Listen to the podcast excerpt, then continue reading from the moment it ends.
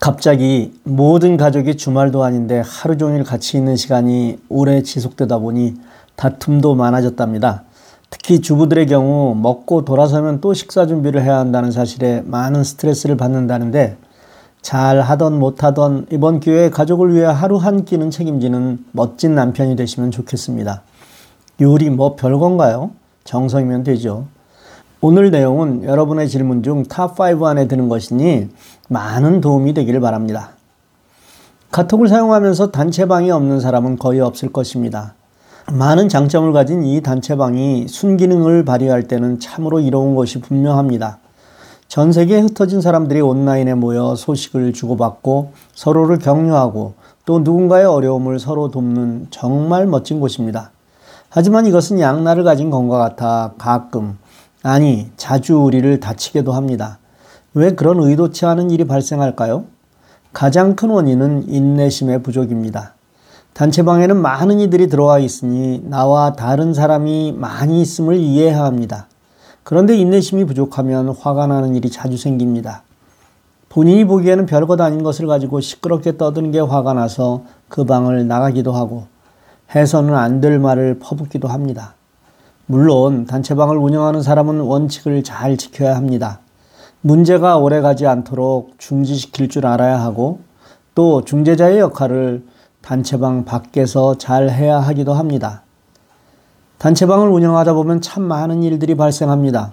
그중 가장 황당한 일은 우리 모임의 성격과 관계없는 사람을 누군가 잘못 부른 경우입니다. 본인이 생각하기에 적당하다고 불렀는지 모르지만 그 사람 때문에 전체가 움츠려들 때가 있습니다. 단체방의 단점이자 장점은 본인이 스스로 나가지 않는 한 그 사람을 제외시킬 방법이 없다는 것입니다. 그렇다고 본인에게 나가달라고 요청할 수도 없고요. 이런 난감한 경우에 아주 좋은 그리고 편리한 방법이 있습니다. 첫 번째, 해당 단체방을 엽니다. 두 번째, 우측 상단에 빨래판을 누릅니다. 세 번째, 제일 아랫부분에 이 멤버들과 새로운 채팅을 누릅니다. 영어로는 new chat입니다. 네 번째, 가로로 쭉 나열된 얼굴 중 그 방에서 제외하려는 사람을 누릅니다. 다시 이야기합니다. 가로로 쭉 나열된 얼굴 중 그 방에서 제외하려는 사람을 누릅니다.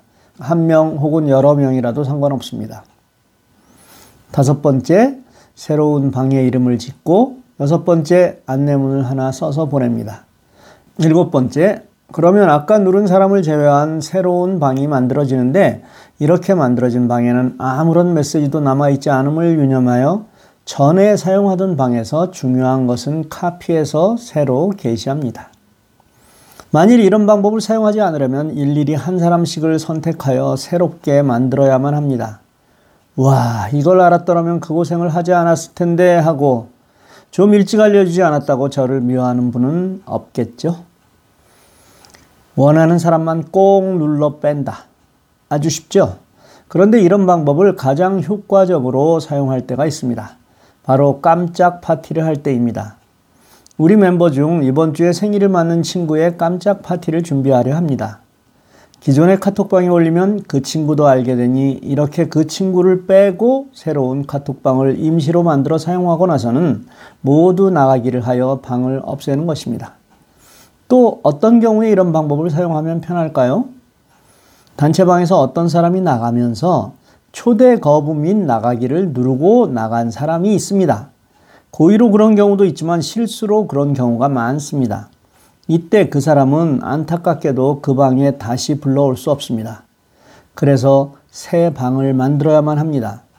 만일 이런 방법을 모르는데 인원이 많을 경우 일일이 한 사람씩을 불러오려고 엄청난 시간과 노력 그리고 혼란을 겪게 될 것입니다. 바로 이런 경우도 이 방법을 사용하면 됩니다. 저는 지금 슬아생 질문방을 만들어서 사용하고 있습니다. 이 방은 가입을 원하는 사람을 저만 부르게 되어 있습니다.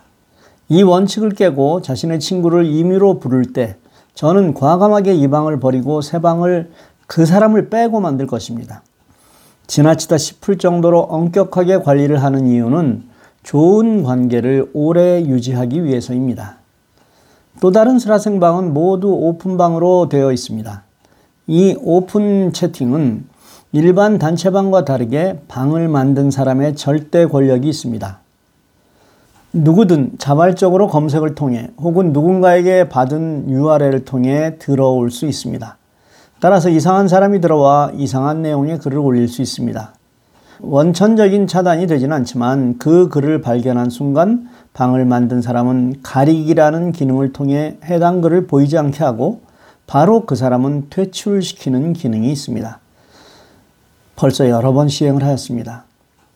모든 것이 그렇지만 단순하게 사용법을 아는 것과 응용하는 방법을 잘 아는 것은 아주 큰 결과의 차이를 갖게 합니다. 무엇인가를 배울 때 어디에 사용하지 하고 생각하는 자세가 이런 차이를 가져오는 열쇠입니다. 내가 잘 누리고 또 남에게 잘 누리도록 하는 것, 이것이 우리가 추구하는 정신입니다. 토요일 유튜브 강의를 합니다. 수강료를 어떻게 내야 하냐고 물어보셔서 뱀모나 지일로 받겠다고 했습니다. 할 줄 모른다면 수강료를 안 받겠다고 했습니다. 뱀모는 바로 어제 잡지 내용인데 적용을 하지 않으신다면 제 노력은 의미가 없어집니다. 뭐 꼭 오늘 해야 하나? 어디에 있는지 아는데 다음에 하면 되지. 그런데 결국은 안 하게 되고 못하게 됩니다. 지금이 가장 좋은 기회 아닌가요? 나눔이 끊어졌습니다. 여러분이 누리지 않으니 나누지 않으신 것입니다. 내가 알고 난 후에 나누는 게 보통 사람들입니다. 내가 모르는 걸 남이 먼저 아는 게 싫으신가요?